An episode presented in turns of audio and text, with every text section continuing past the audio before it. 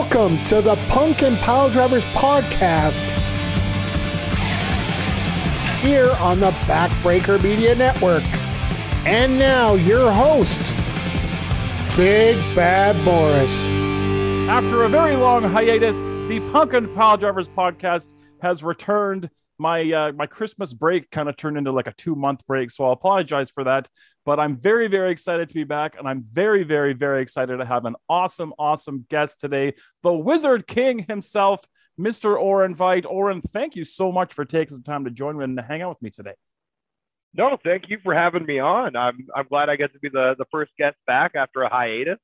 Yeah, I took uh, I took the like the week or the two weeks of Christmas and New Year's off, and I just kind of got lazy and never got back to it. So I I feel that I, I get that way with streaming on Twitch all the time. I, I get in like a, a good groove and then I stop and the next thing I know it's been three months. We're going to talk about the Twitch thing a little bit later too, because that's something that I want to learn more about. But uh, the first Perfect. thing the first thing I want to talk about is Cole Radrick. Because you made a goddamn star on the weekend, and I think that's pretty awesome. Yeah, I mean, I fun fact, um, Cole was actually just doing ring crew when I did my like when I had my GCW debut against G Raver back in 2019. Um, Cole Radrick was just there doing ring crew, hadn't gotten any bookings for GCW, was still just a small local kid. Um, and I remember bullshitting with him at that show. And uh, yeah, the the kid really kind of made a name for himself in in normal wrestling, and I've always liked him. We've always been friends. Uh, and he kind of got an opportunity when Alex Colon got hurt, and they said, "Are you sure you can do it?" And he's like, "Yeah, I can do it. I can, I can, I can hang." And I was like, "Are you sure? Because this is going to suck." First of all, I love I- the, I, I- love the term. Sorry to cut you off. I love the term normal wrestling. I, I usually call it traditional wrestling, but uh, There we so, yeah, go. so that came about from from Alex Colon being injured, correct? Yes, yeah. Alex unfortunately got hurt. Um, he he had a longer weekend. He wrestled Thursday for Violence and Suffering, and then Friday night at um, Sean Henderson weekend at Sean. Mhm. He took a bump on a chair, and it kind of got him in an awful spot on his spine and wrecked his back. He tried to wrestle earlier on Saturday in a tag match with me, and he hurt it even worse. And so he he pulled himself from the weekend. Um, I replaced Alex for GCW on Saturday in a impromptu tag In the match, tag and then match, Cole, re- yep, and then Cole replaced him on on Sunday in the singles. Yeah, I've been a fan of Radrick. It's all the times I've seen him. I've always thought that, like, especially for a guy that's kind of still relatively new, a couple years in, I think he's really been killing it.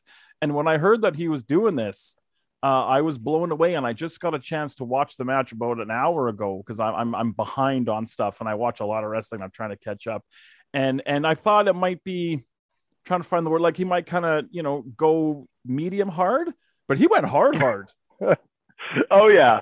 Well, the, we were joking because he's like, yeah, every time I've done death matches, because he's done a handful of them. Okay. Um, he's like, every every time I do them, I wear you know baggy pants and and a cut off T-shirt. He's like, I unfortunately don't have death match gear with me because I wasn't planning on doing a death match this weekend. So it looks like I'm doing it in my uh, in my singlet. and uh, and I was like, well, uh, it's about to get crazy out there. And he was game. Yeah he you guys really killed it. Now when there's a guy that doesn't have the experience that you have in that genre do you feel kind of a responsibility to kind of help him help him get through it and make sure he's safe and, and that kind of thing? I mean you always want to make sure your your opponent's always safe but with somebody newer is there a little bit of an extra onus on trying to just make sure you get through it in one piece and it still be good? I I pride myself a lot on on my ability to do that. I've I've had a lot of people's first death matches, their first you know like real death matches, and I always tell them I'm like trust me, just, trust me when I do stuff. You know, as as we talk some of this stuff out, I you know. I, I find out where their where their lines are, you know, what things they're not okay with, you know, like gusset plates, stuff like that. And then, you know, I tell them like, trust me, I will talk to you the whole time we're out there. We'll we'll get through it. Like as long as you trust me, this will go perfect. And they do, and every time it goes incredible. And, you know, while we're out there where, you know, I'm checking in on him the whole time, I'm keeping him motivated the whole time, you Mhm. know, just that, that reinforcement every time, like you're killing it, keep going, keep going, keep going. Like you're killing it. Like you good. And, you know, just that, that communication to, to keep that energy up. And man, Cole, like Cole knew me, you know, we, like I said, we've, we've been friends for quite a while. So I knew he trusted me Mhm. and and that's that's the biggest thing in a death match. If you trust your opponent, and I trusted him with the stuff that he you know gave me, and when you trust your opponent in in a style like that, you can really create some magic, and that's what we were able to do. And I think you guys did a really great job of reading the crowd as well, especially after the upside down chair spot where they really started to chant and get behind him. And you kind of instantly kicked in, I'm going to heal it up a little bit and, and give the fingers. And the more that, you know, you pissed them off, the more they got behind him. And the whole thing just worked so well. Was that a planned thing or was just kind of you No, using your brain and kind of feeling out the audience? Yeah, and and that's something that you know I my ego is is not a not a huge one. If if people want to boo me and really love my opponent, then hell yeah, boo the shit out of me. I will soak that in. But you know, like normally, like in recent years, I've, I've been more of a fan favorite. But Cole's been Mhm. around GCW a lot more recently than I have, and so obviously the fans were a lot more you know gravitating towards him, and especially as you know that match is going on and he's taking this beating and they're really coming up for him. That allowed me to just go full heel and you know add add some extra stuff into that back end of that match to get him more you know to really get them behind him and you know beat him up just a little bit more to make the crowd really get that sympathy going so then when he when he pulled out the victory it was just chef's kiss you know everything on top and and the fans they never expected it because we didn't expect it you know if we're if we're pulling back the curtain like we both expected like, oh yeah, or or is up. Nope, putting him over. I'm like, perfect, great. This is an even easier story to tell. Yeah. you know. And I think it dispels this bullshit myth that like deathmatch guys can't work because that's using your brain to help tell that story. Well, and and like there were there was a few things on Twitter, you know, where where people talked about that, and I think that's one of the things that thankfully the the crop that brought me up, you know, the G Ravers, the Alex Colons, the Eric Ryans of the world, Mhm. um, you know, those kind of guys instilled it in me to like to have that psychology first and foremost and and that should be my my first thought is what story are we telling in this match not what stupid stuff can we do in this match and i'm really grateful for that because then i'm able to translate it and with younger guys to keep them in like that almost helps keep cole in his element because he's used to telling stories he's used to doing you know stuff in in that way so then he's just adding a different element to it but he's still doing the same stuff that he's used to you know it, exactly. it, be, it becomes no, no different than traditional wrestling.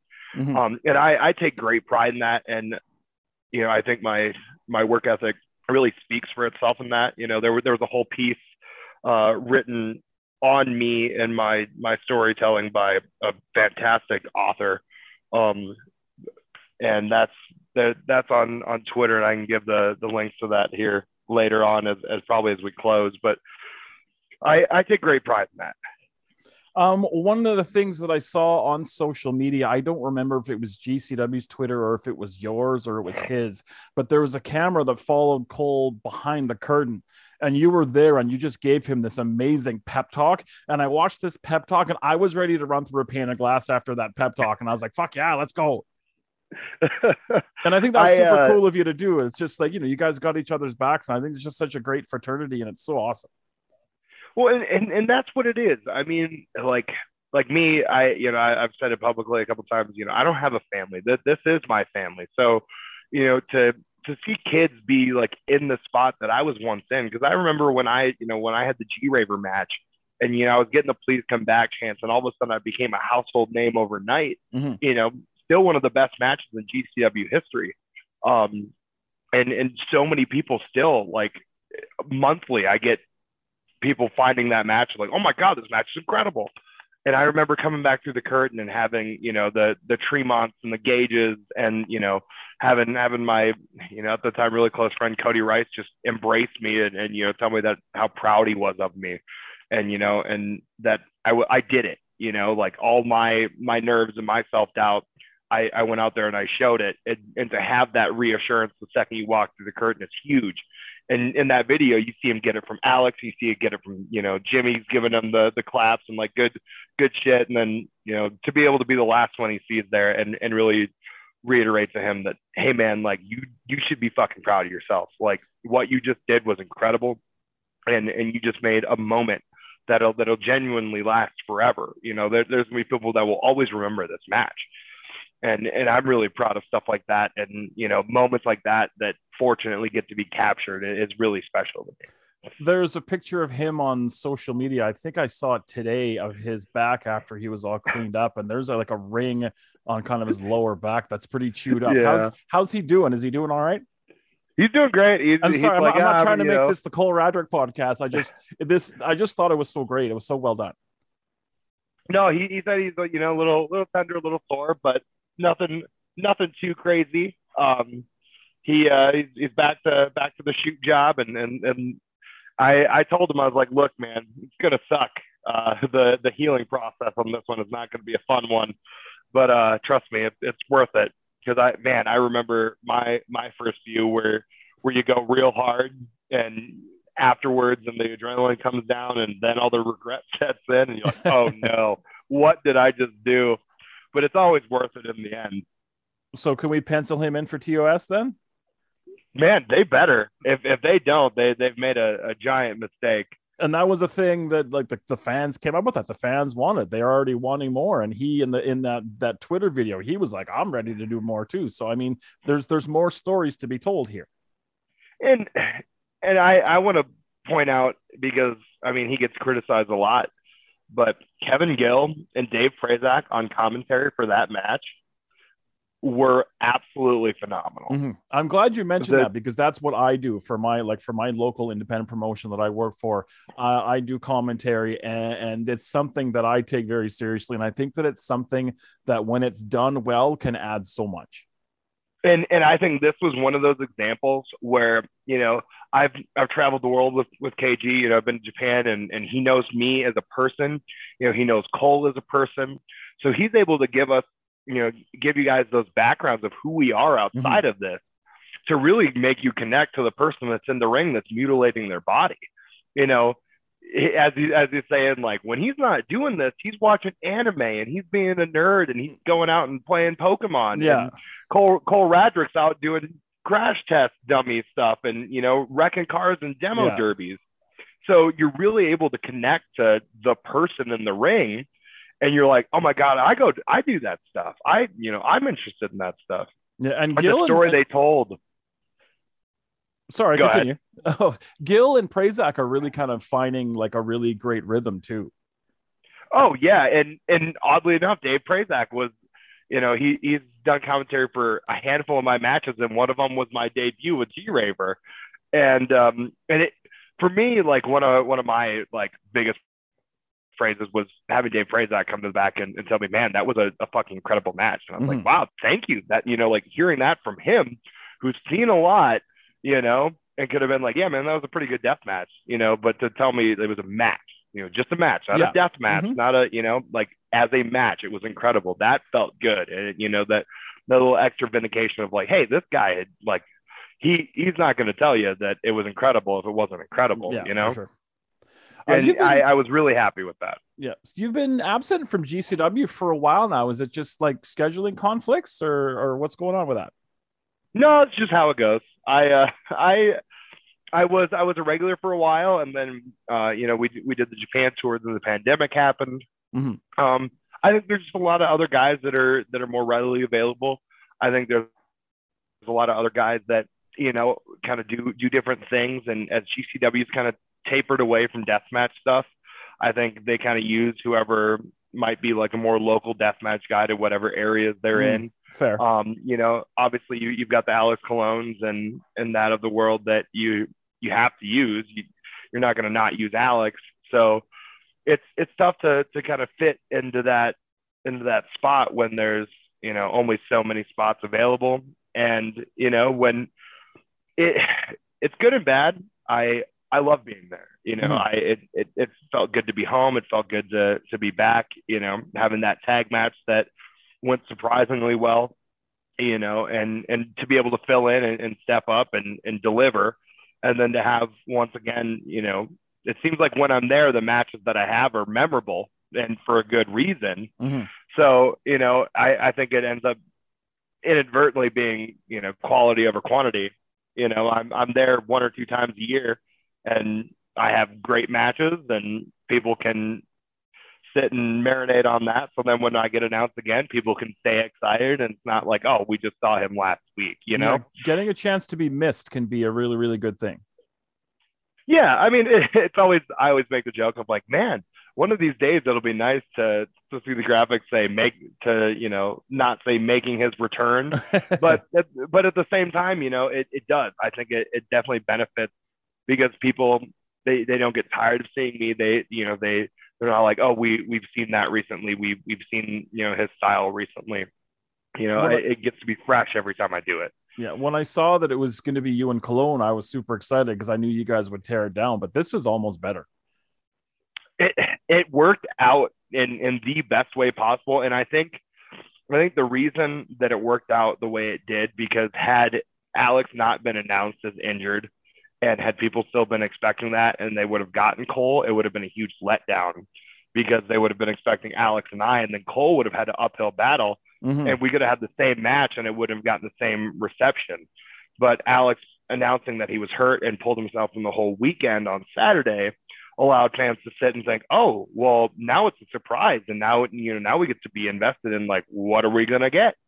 So I think that lended itself, you know, obviously Alex and I, we have incredible chemistry and, you know, I, I can't wait to have a normal singles match with him in GCW, Mhm. you know, something that's not a tournament where we're not, you know, confined by whatever venue we're at because we've had numerous singles matches and it's either been in a tournament or the venue said, hey, you can't use glass or, you know, something like that.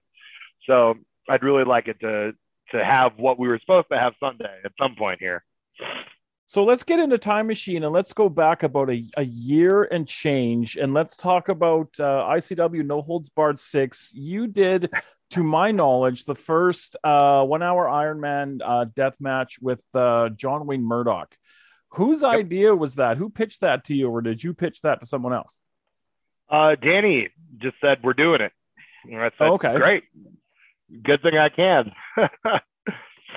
Did you have Um, to because- prep for? Sorry, did you have to prep for that any different, obviously, than you would a, a regular match? Just more cardio, or just more ideas? Yeah, more cardio. I, I ramped up more cardio. Um, my my biggest thing is I did not want anybody to say we mailed in in that 60 minutes. I Mhm. made sure it was 60 plus minutes of go go go go go, and John hung the whole way. You know, like there was there was no sit in a rest hold and, and wait for five minutes. You know, there were there was no bullshitting around. It was it was 60 plus minutes of action, and you know a lot of at the time it was it was history making you know because it had never been done before in in any sense whether america japan anything Mhm. you know and and so we were making history and you know john john and i have chemistry unlike anybody else that i have chemistry with um and every time we are in a ring together we find a way to make magic and this was one of those opportunities. Um it was really really a special moment for me and you know I, was i'm really proud of that. Um unfortunately you know the the steam didn't keep going in icw for me after that but it is what it is. Were you happy with the way it turned out? yeah yeah. I mean i the uh the biggest the biggest detriment to that match was the fact that the match prior the the two people in the match before us went like 40 some minutes because they were young and dumb and you know didn't realize that like hey they're you know we should probably know our place. Um and that was a bummer because you know that that really sucked the life out of us for the live crowd you know and it that that made it tougher but i was happy with the match because I think that a match like that, uh, like an Ironman match, like even like a traditional Ironman match in a traditional show, you you have to understand. Like everybody else on that card has to understand that they have to adjust for that match. And I think what make what puts you in a tough spot for that is is doing a sixty minute Ironman death match main event on a death match show. Yeah. there's like there's like what else could you possibly do that you know they haven't been seen before and if i remember correctly was the finish of that not the the flipping power driver off the scaffold or something really high or am i thinking of a different match Uh, that was well, we did the we did the destroyer out of the balcony. Um, the match before it. oh that was the set Um, okay because i'm remember i was i but- was worried about you after that one Uh, I I've taken John's destroyer out of many heights through many different things because I will always trust John with my body. Mhm. Um, and for the the final stretch of this one, it was off of the platform through a pane of glass.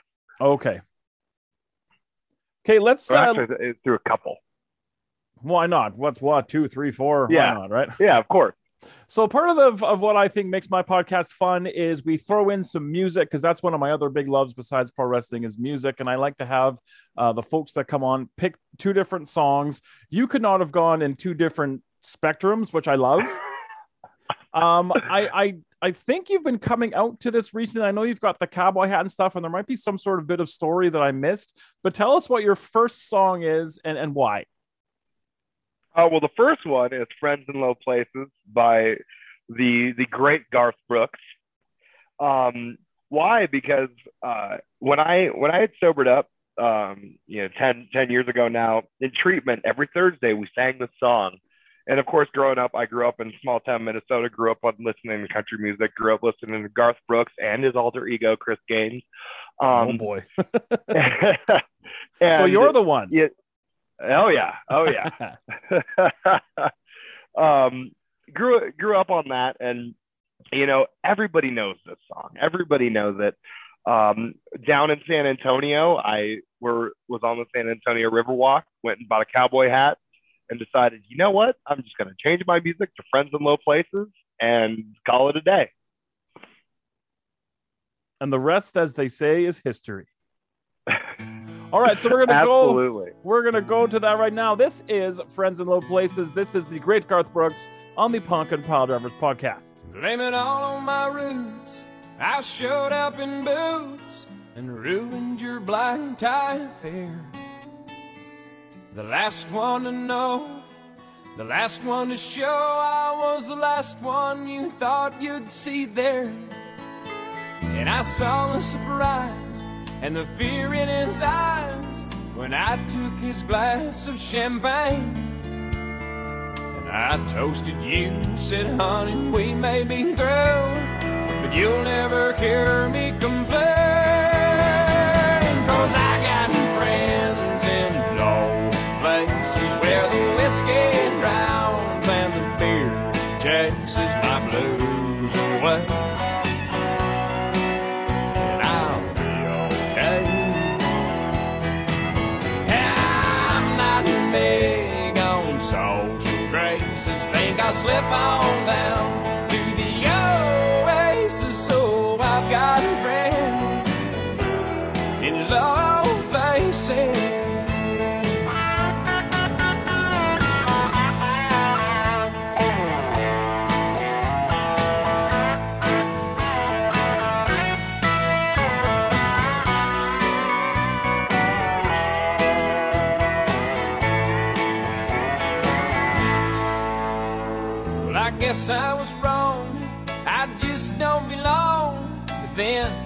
I've been there before. Everything's alright. I'll just say goodnight and I'll show myself to the door. Hey, I didn't mean to cause a big scene. Just give me an hour and then well, I'll be as high as that ivory tower that you're living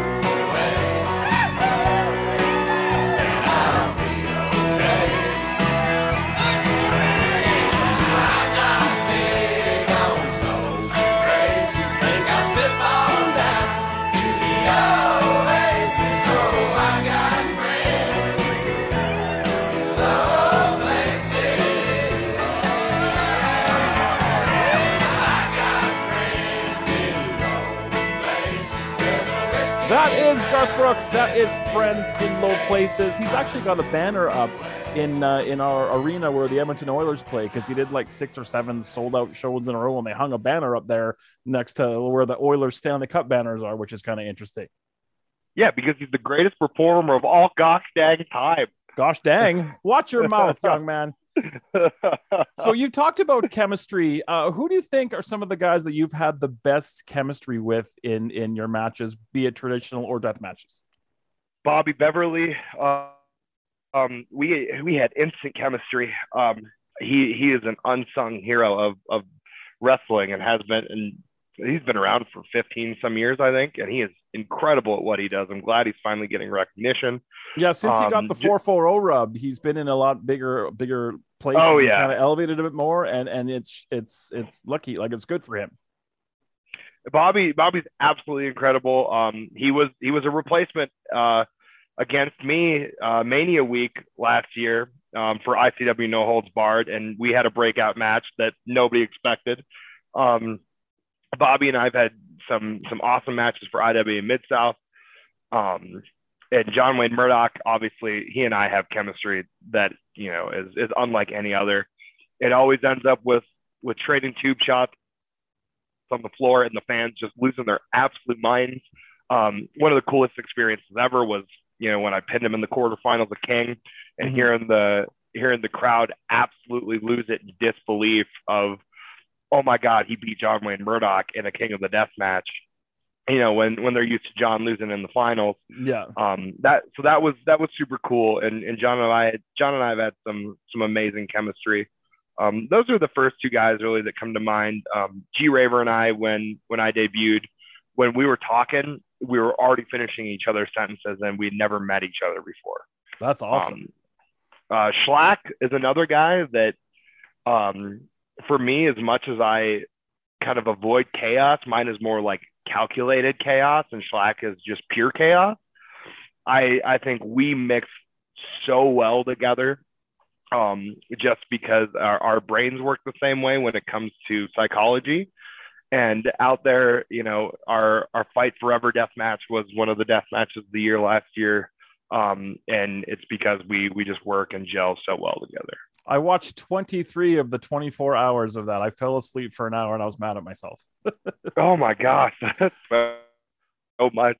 Is is it was is, so much wrestling. Is Shlak a good dude? Because he's a guy. If I was at a meet and greet, I'd be afraid to go shake his hand just because he's got an aura. You can't deny he's got an aura about him. And all the interviews I've seen in him on commentary, he seems like a good dude. But once he gets out there, it's just intensity, you know. He is one of the best human beings you'll ever meet. Really? Um, oh my God, he's the first guy that'll play doctor in the back. We always call him Doctor Shlak because he knows literally everything about anything that has to do with the human body and how it works and how to fix it or why something is doing something. Um, he's rocket science smart. Um, and he just a good dude in the back, you know, say, kind of keeps to himself a lot of the times, you know, but he is just he's an awesome guy. And out there, I we always joke about Japan because we were tag partners for a couple matches when we were over there. And Shlak is going crazy and screaming and yelling, and I'm on the apron the whole time saying, Shlak, just take a freaking breath. like, stop and breathe for a second. You're gonna get exhausted. I think he would have fit in, like if you watch those old like IWA Japan and FMW tapes where like Leatherface oh my would, God. Go, would go through the crowd and they would all run like it's Godzilla. Uh, I think oh he would have fit in in that era perfectly. Oh, Shlak is. I've never seen somebody more over. Japan loved Shlak. Mm-hmm. They they it was Shlakamania was running wild. There's he, a T-shirt. He, yeah, no kidding he brought like three suitcases of merch and they were gone night one. It was that's, insane. It, it was awesome. absolutely surreal to to watch like to watch it unfold in front of our eyes. I was like, oh my god, they really love him over here because he he's so different from anything you see over there. Yeah.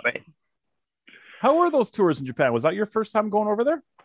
Yeah, yeah, and I never wanted to go home. You know that that was the best two weeks of my life. It was um, I've I've never felt more at home in a foreign country. Um, I've never, you know, everybody was so inviting. Everything was so user friendly for Americans to come over and and kind of navigate, even though it was all in Japanese. You can Mhm. still, you know, the the Google translates and stuff, and the way their public transportation was set up. You know, and I I could spend days and days and days in Akihabara, like the anime district. Oh my god, I was I was in heaven. Everybody else was out at the wrestling stores and, and going and, and seeing other stuff, and I was just there by myself, just going up and down all 18 levels of every building, looking at every single figure, and oh man, it was it was absolute heaven. And it truly an incredible place. I heard from a lot of people in a lot of interviews that I've seen as well that uh, I don't know if it's like it so much now because I think it might be a little bit more Americanized, but I heard a lot of people had trouble finding stuff they wanted to eat over there. Is that not so much like that anymore? And oddly enough, for me being a, I'm a pescatarian, so I'll only eat fish. You know, I, I don't Really? eat any other Okay. types of meat. Yeah. Um, and KG is the same way, Kevin Gill, and he and I were able to eat, and there was no issues. Literally zero issues. You go to McDonald's, you can get a fillet of shrimp. And I was like, "This is a thing. It's a real thing." Apparently, it is. Um, you know, obviously, there's a lot of steakhouses, a lot of steakhouses, and you go there, and they're like, "Well, it, it's steak, um, rice with no flavor, and an awful side salad. That's all. Those are your options. So you better like steak." Did you guys so, go to you know, Ribera? Yep, I have a Ribera jacket. Ah, the boy, good for you. Yeah, I, I did. I did earn a Ribera jacket. So A friend of mine will- went, went down to the take it. wrestle. Sorry, a friend of mine went down to the wrestle years ago, and he he has two, and I've been begging him to give me one, but he won't do it. You got to earn that, that shit. you you do you do. I was I was really I was really happy to get that because I was like, oh man, watch. I'm I'm gonna go to Ribera and I'm not. I'm, you know, it's they're gonna be like, oh, you gotta wait till your second tour. Because the the first time GCW went over there, I guess some of the guys that didn't get one because they were like, Oh. no, not not yet. Hmm. Um, and, and this tour, you know, some of those guys then got one, and and then uh, a few of us, a few of the rest of us got some. So was, it was nice to be one of the one of the ones that got one. I was like, hell yeah, this is this is a good feeling. That's awesome. Now, when it comes to the death matches, what uh, what what sucks the worst? My my gut Ugh. says my gut says gusset plates. Just I work in one of the big chain like home improvement stores, and, and one day I went and I grabbed one and I just touched it, and I'm like, you're out of your fucking mind.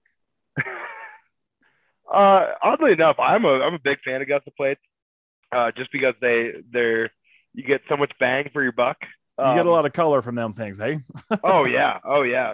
Uh, for me, oh boy, oh boy, I I don't mind really anything. I all of it's fine. I avoid needles um because I'm a big baby. I avoid anything like that. Um, I don't do skewers.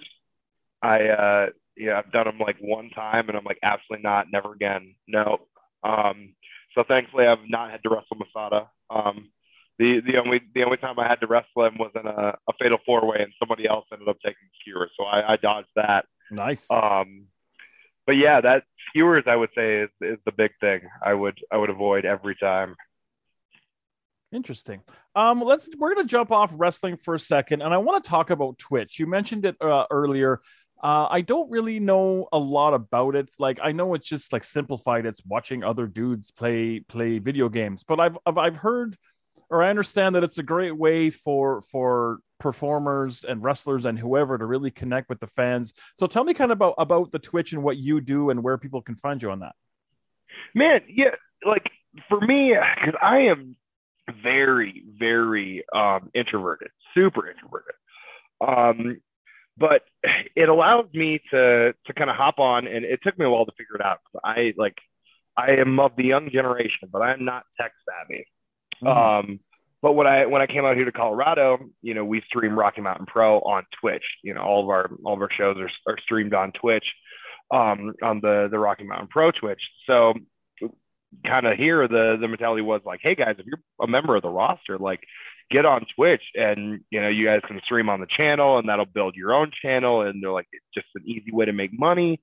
Well, you know, you're already doing like you're already going to play video games anyway, so might as well play and talk to fans while you're at it. hmm And so I, I got into it and you know I I found a lot of success playing games that like I've never played before or I had no idea what I was doing. And, you know, and then you end up half the time just not realizing that you're playing a game because you're bullshitting with the fans the whole time, you know.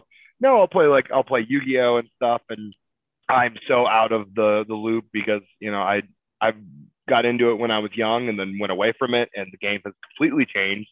So I spend half the time going, I don't know what just happened, but uh, I'm going to continue to try. And you know, some people know everything about it, so they they it allows them to like jump in and be like, hey, what if you tried this? Or, you know, hey, like do that. And then, you know, they, they get to kind of, it, it's a fun way to interact and, mm-hmm. and do stuff because like when, when you play games that aren't like, cause I've played a bunch of Fortnite in the past, um, cause it's such an easy game to play. And I, I play it with, you know, friends from, from back in Minnesota. And, um, that one's kind of tougher to, to interact and, and do stuff with unless you're just kind of BSing. But like when you're playing games that like some people, I played Final Fantasy. I've never played Final Fantasy in my life because I, I didn't like turn based stuff. But they remade it, and one dude was like, dude, this is my favorite game of all time. And he was a huge fan of mine from Wisconsin. And from when I was doing ICW out there. And so I would play, you know, every other night, and he was the, he was in the chat the whole time, and you know the the views would continue to go up, and he's telling me like, hey, you know, like and just giving me like backstory on stuff and you know things that I didn't know at all. And it was really fun and cool to like experience that through his eyes because I was like, I don't know anything about this. Like, dude, this is my favorite franchise of all time. Like, this game was like my entire summer, and you know, so that was really cool. And I was like, this was actually super fun. You know, and I had no interest in playing Final Fantasy, but it was free, so I was like, oh shit, I'll play it, whatever did you have to go and buy like a bunch of new stuff and new shit? Oh to, my to god! like, you, oh was my it was god. it a, was it a big investment for you? It is. It is a huge investment because you can do it a lot of ways. Like at first, I just streamed straight from my PlayStation, but you know, there's there's so many ways to do it. And they're like, well, you can make it look cooler, and you can do different things if you do it with, you know, like a, a capture card or all these. Oh my god! And that was such a such an ordeal to figure out. Thankfully, one of my like referee friends from back in Minnesota, Clark Feldman, um, he was he had already been streaming because of the pandemic. You know, streaming kind of took off, um, so he had already jumped on that bandwagon, and so he was able to give me so much information. I was like, oh my god, thank God, because I have no idea what the hell I'm doing. is it is it lucrative? Are you are you profiting? Yeah, yeah, I mean, I like I I made back the the money that I, I spent on all the all the stuff, and I didn't skimp on stuff. I made sure to get the good capture card. I made sure to get a good uh, webcam. I made sure to get a good microphone, a good headset, you know, all that stuff because I was like, well, if I'm gonna do it, I might as well do it. You know, I I I can't I can't half-ass it. Mm-hmm. Um, so I, I did, and you know, once once you stream enough and and you build enough of a community, and and it starts, you know, you start getting subscribers and stuff then all of a sudden you you get that that monthly that monthly payday. You're like, oh my god, wow, okay, so I got paid to play video games this month. This is cool. Yeah, nothing wrong with that. That's fantastic. Yeah, um, you can't can't complain. A little while ago, there was a big hubbub when WWE kind of shut down their guys on Twitch and, and kind of shut it down as a revenue stream and a way to communicate with fans. What did you make of that? Uh, I I stay away from all that stuff. I thought it was a, I thought it was a bummer. I mean, but I also understood. I was like, that's they're making a bunch of money off of that because you know they're huge mega stars. So you know they're spending their time doing that, and you know they're they're doing all this. But WWE's like, hey, if they're making all this money, we should be able to make this money because they're contracted by us. Yeah. So of course, you know they they want to. They're all about money. It's a giant business. You know, it's it's less of a wrestling company, more of a more of a hey, we're just here to to create an entertainment product and, and make money, and that's cool. That's whatever, you know. But yeah, I, I thought it was a bummer because you know a lot of people that that really allows them to interact with their fans. It really allows them to have that extra level of engagement.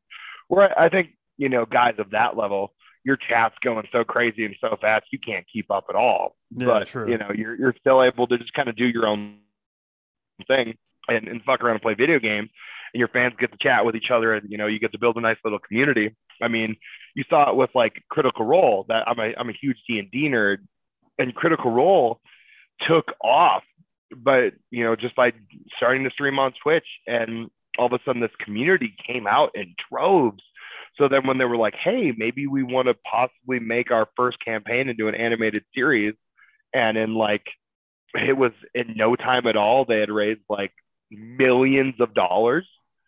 And it all started from nothing. You know, it started like you watch the first few episodes and they're still interacting with their subscribers and, you know, the people in the chat and stuff.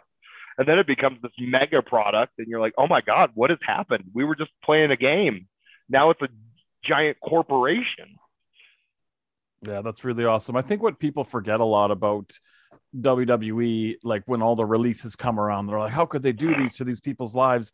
Is is they're they're a business first and foremost, and they're gonna do Mhm. what they think is, and I mean, no pun intended, they're gonna do what's best for their business, and, and it's not about you know trying to go out of their way to inconvenience people or hurt people or or take away livelihoods. It's just they're gonna do what they think is best for their bottom line. And if you look at at, at the releases of you know the financials, it, it's working. Yeah, I mean they're they're posting record profits, and you, you can't do that if you're if you've got a, a payday of you know 80 people that that don't ever even get TV time. You know, Mhm. It- and it's always a bummer because you know you, you- you see friends get signed and released, and you know uproot their lives or go go do something else. But it, it's the risk you take in this business. You know, we we we take risks, and literally every time we we go out and, and do anything in that ring, there's there's at no point are are we 100% secure in what we're doing. So you know it's it's always a bummer, but you know the contract you sign, you know you you know what you're doing, so you it's a it's a risk you take. Yeah, and those guys that that you know they go up there for for the the cup of coffee, you know, when they come out, they they get that WWE rub and they've got a little bit more exposure Always. and a little bit more, you know, their faces out a little bit more and their their rates on the independents can go up a little bit and you know, it, it is what it is. Oh, absolutely. Oh, it, and it, it is not a it is not a bad business move. Mm-hmm. Now I'm going to ask you a question and I want you to tell me the truth. All right, All right. how good does George Springer look in blue? Oh, I oh love my it. God. it's so beautiful. Oh, I hate it. I hate it. I hate it. I hate it. I hate it. Look, as long as he ain't wearing pinstripes, man. You know, we could we could agree on that. So I'm a big baseball guy. I obviously see you with the Houston Astros jersey. How did you become a, a Houston fan? Because I know you're from Minnesota. You live in Colorado now. Where does the Houston thing come in, or am I missing a big chunk of something? So I I became an Astros fan when they when they switched back over to the AL and they Okay. switched back to their the the tequila sunrise colors and you know the the orange away from that like awful red color. Um, and they were god awful. They were terrible. For a lot But, of years. oh yeah, and because I like for sports, I'm I'm big on like I'm big on players and, and less of teams. And you know, if if players are, are dedicated to to their teams or, or whatever it may be, then I'm like hell yeah, I'll, I'm a I'm a fan of this team. Um, because growing up with Minnesota sports, it's growing up with depression and, and constant, you know, letdown. Um, as as we saw with like the '98, you know, NFC Championship with the Vikings.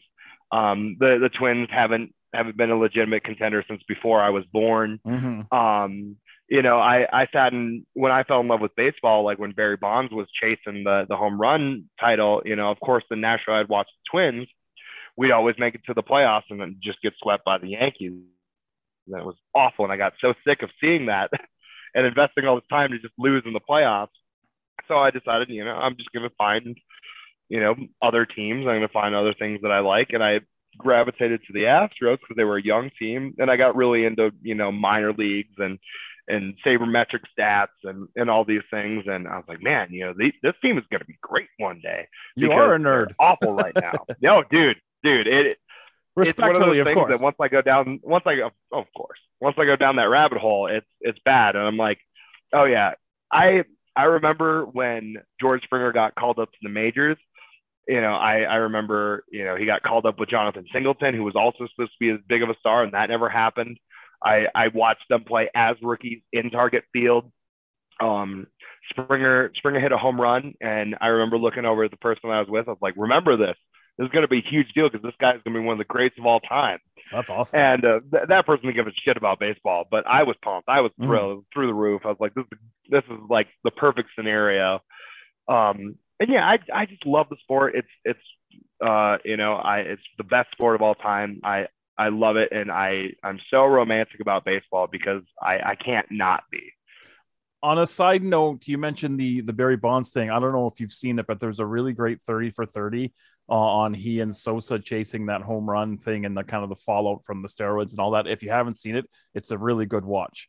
Um, I, I have not watched that one, no, but I will. yeah, definitely check it out. Uh, my bucket list is to go to all the 30, all 30 major league parks before I die. I think I'm on 14 now, uh, which is pretty good for a kid or a guy from, from Western Canada. Um, Oh, yeah. Do you think we're going to play this year? Oh my god, Isn't it sad? I hope so. Like uh, apparently the talks are getting better. Apparently they're they're going in with, you know, because the the ones most recently were like 30 minutes long. Uh, They were they were in and out. Oh my God, they the made 30 minutes? Yeah, yeah, they're they're in and out. But now I guess um, they said at the last meeting the the tone was a lot better. It was a lot more of like, hey guys, like we're not going to stand our ground. I guess both sides were like that, and they were more of like, hey, we just want to play baseball and let's figure it out. Because so these Blue, I- these Blue think Jays are getting there. dangerous.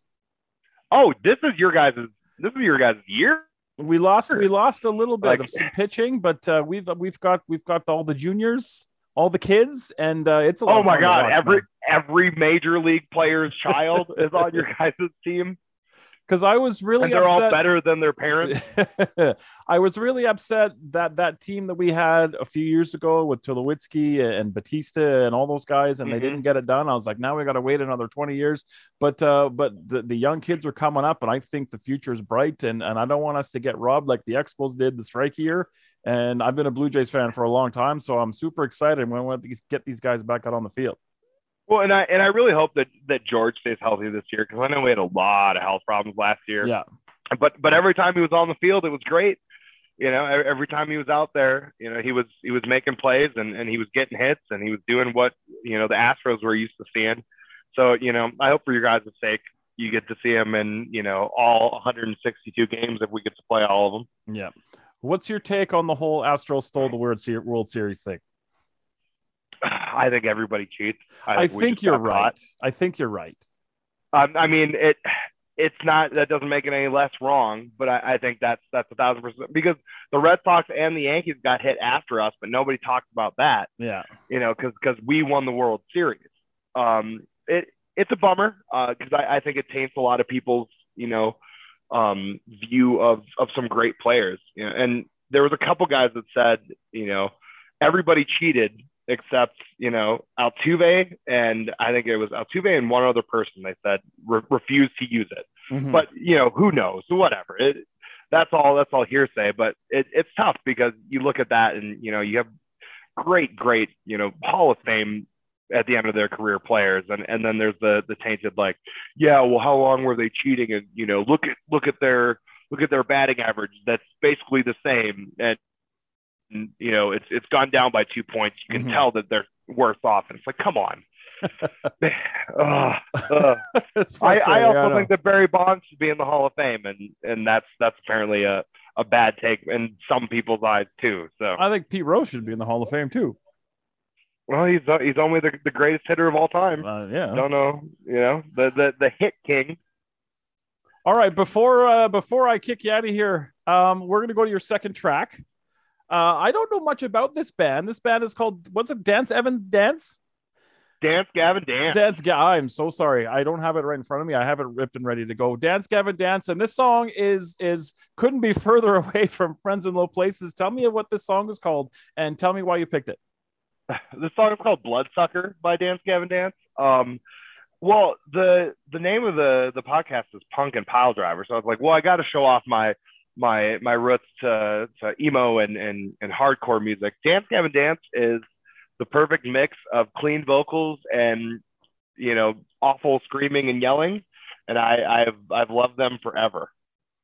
I'll give you a, like a little quick back history. The it's called Punk and Prowlers. When I originally started this, I was it was just going to be me, and I was going to combine my two favorite things, which is pro wrestling and punk rock. And I was going to talk about what's going on in pro wrestling, and and and t- and play new punk tracks that come out every week. and I started to have. I work for for an independent wrestling company that here in my city we run in Edmonton and Calgary, and I do commentary and blah blah blah. And I ended up starting to have my friends on just to you know interview them and talk about what's going on in Alberta and talk about their you know their careers and how they got started and that kind of stuff. And instead of me picking the songs, I'd have them come and pick the two songs. So that way you know we get them to you know play right. some songs they like and talk about what they like. And it just kind of snowball into that. So, so that's why it's called punk and pile drivers. I thought about changing the name but i thought fuck it i'll just stick with it. Yep gotta keep it. All right. So this is dance gavin dance the song is bloodsucker on the punk and pile drivers podcast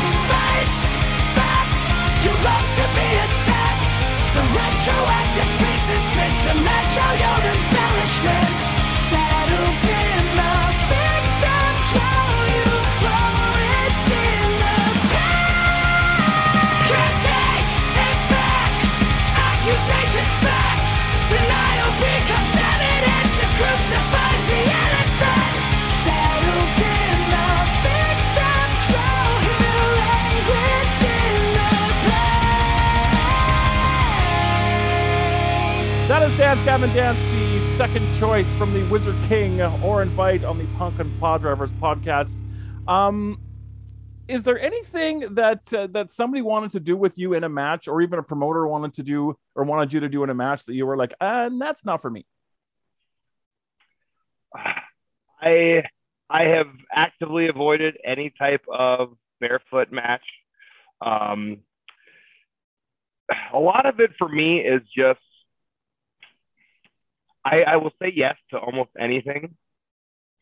Um, but there's just some people I won't work with.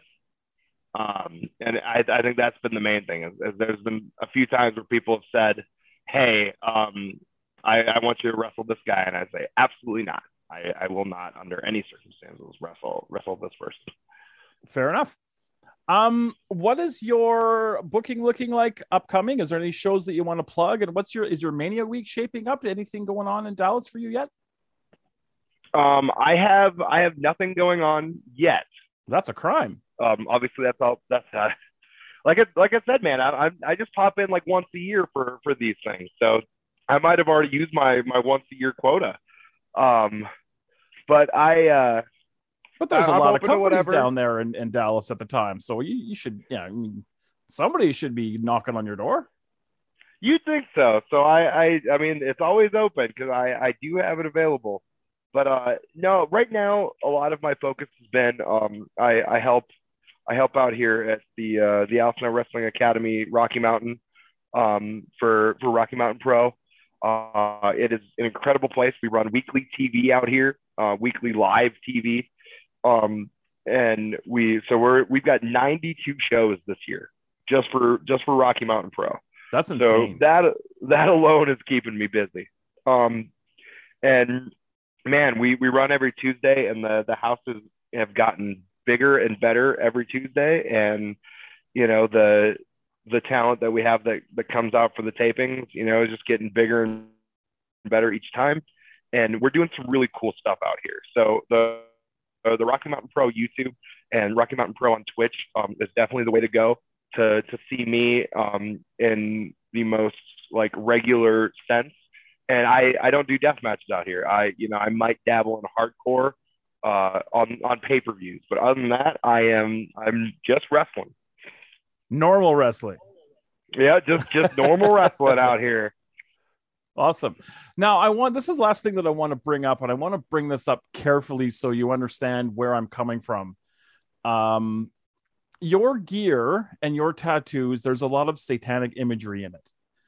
Is is this an ideology that that you follow, or is this more of just something you're doing for aesthetics? Because I've read a couple of Anton LaVey's books over the years, and it's a very very interesting ideology and very logical. And I just want to know if that's something that you that you follow, or is that something that you're into, or is it just something you use for imagery? So I um you know, growing up I was always a reader. I was always, you know, I my my adoptive grandmother always brought me to the library every weekend and you know, so it was always, you know, knowledge, knowledge, knowledge. And then as I got older, I got into reading philosophy and I got into reading, you know, Nietzsche and I got into reading all, all these type of types of things. So my my view on life became very philosophy based and less theology based. Um, and and then you know as I went away from Christianity, you, you know, you're most people are raised Christian, at least in the Midwest for sure. Mhm. And then once you kind of start to think for yourself, you kind of get to choose which way you want to go.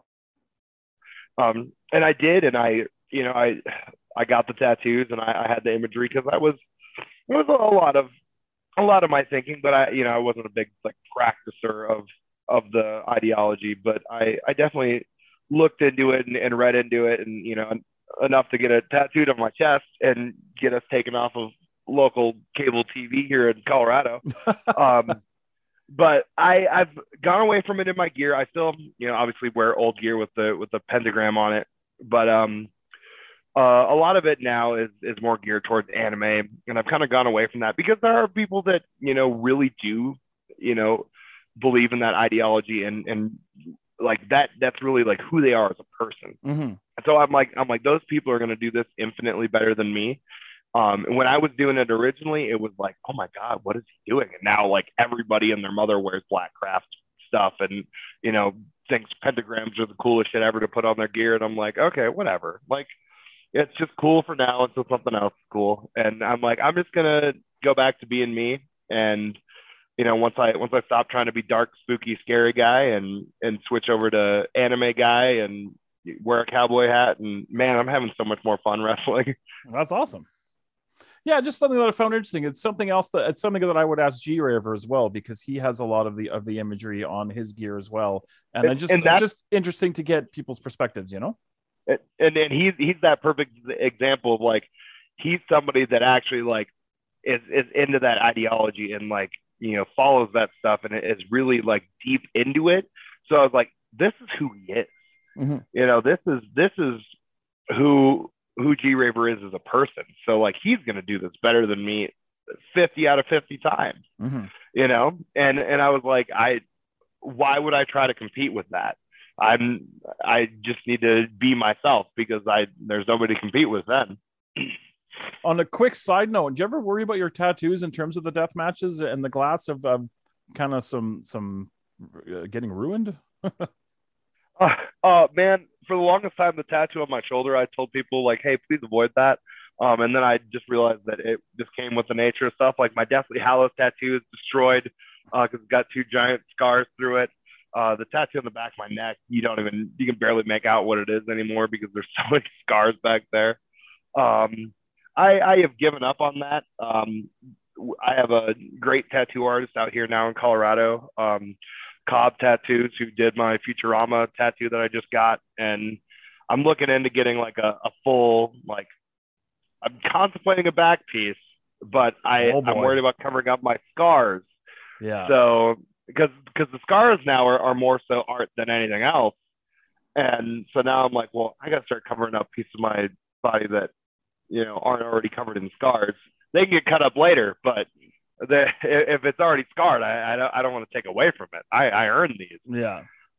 It's funny you mentioned you have a Deathly Hallows tattoo. My girlfriend convinced me to to watch uh, Harry Potter, and I never oh, yeah. had any interest. I never had any interest in it whatsoever. We watched the first three movies, and I'm like, "This is fucking awesome." And she's like, "Okay, we stop now. You read the books." So I am halfway through the very last book. I've maintained spoiler free with everybody I know. No one's allowed to talk to me about it. Wow. So I literally don't like I don't know anything and I'm I'm Heck yeah, yeah. I'm like 300 280 pages into Deathly Hallows now and it's so fucking good. Man, and I'm getting is, upset like I'll give spoilers now if you're listening turn it off but like Dumbledore died. I'm like, no, this can't happen. And poor Hedwig died. And I'm like, fuck everybody. And I'm like, dude, Hed, Hedwig dying is the worst. that, that's the one that got me. So, so yeah, I've, I've maintained spoiler free. I'm trying to cruise through it so everybody will leave me alone. But yeah, it's so good. Man, it and uh, that that's why I, I had to get it. And it everybody like when I for Mania Week last last year, it was I, I went down early and a, a friend of mine and I went to went to Universal Studios just to go to Harry Potter World and you know take the take the train and, and do all that. Oh man, it was awesome. Go go through Diagon Alley, and it's it's it's real worth it. Like it's funny that you mentioned that because literally the last sentence of the last chapter I just re- I finished reading was, "That's the symbol of the Deathly Hallows," and I'm like, I don't even know what that is, but I know it's not good. I love it. I love it. Right on. Uh, hit us or hit me up with your with your social medias and your Twitch and where everybody can find you. Um, my all my social medias same. It's at OrinVeidt. Um, you'll you'll find me on Instagram, Twitter. Um, I think I technically have a TikTok, but I just have it just so I can watch the video that my old tag partner sends me. He sends me awesome, hilarious animal videos. Nice. Um, but I will not. I'll never post anything on it. Um, and then Twitch is OrinVeidt 18 because I had already used OrinVeidt and I totally forgot the password and was lazy. So, uh, do you do it like a regular stream? Was that is that the Tuesday night thing we were talking about? Is that when you're streaming? Um, or oh no, Tuesday night your your Rocky Mountain show, right? Yep, I, I'm trying to get back to it. Um, when I moved across town, I, I moved from the east side of, of Denver uh, to the west side, and so I've I've got everything set back up. It's just getting the, the internet to work in in the way that I wanted to. I think I have to pay a little bit more a month to get a little bit more stable internet, so I can mm. stream at a little bit more regular rate because right now it's it's it's been pretty hit and miss. So I'm trying to get back to, to regular streams. I'm trying to get back to, to regular stuff because my, my schedule is a little bit more stable. but Wednesdays is usually is usually going to be the day. Right on. Well, thank you so much for hanging out with me. This was super super fun. This is exactly what I was hoping for. No, thank you so much for asking and, and for reaching out. It's, it's been a blast. Thank you. Uh, we're gonna go out to brand new music from Drug Church. Uh, I got into Drug Church a few years ago. Really, really crunchy guitars and really, really growly vocals, and then got a brand new EP out. The the song we're gonna go out to is "Million Miles of Fun." This is Drug Church on the Punk and Piledrivers podcast. Again, thank you to Mr. Orin Veidt, and we will talk to you guys all next week. Thank you so much.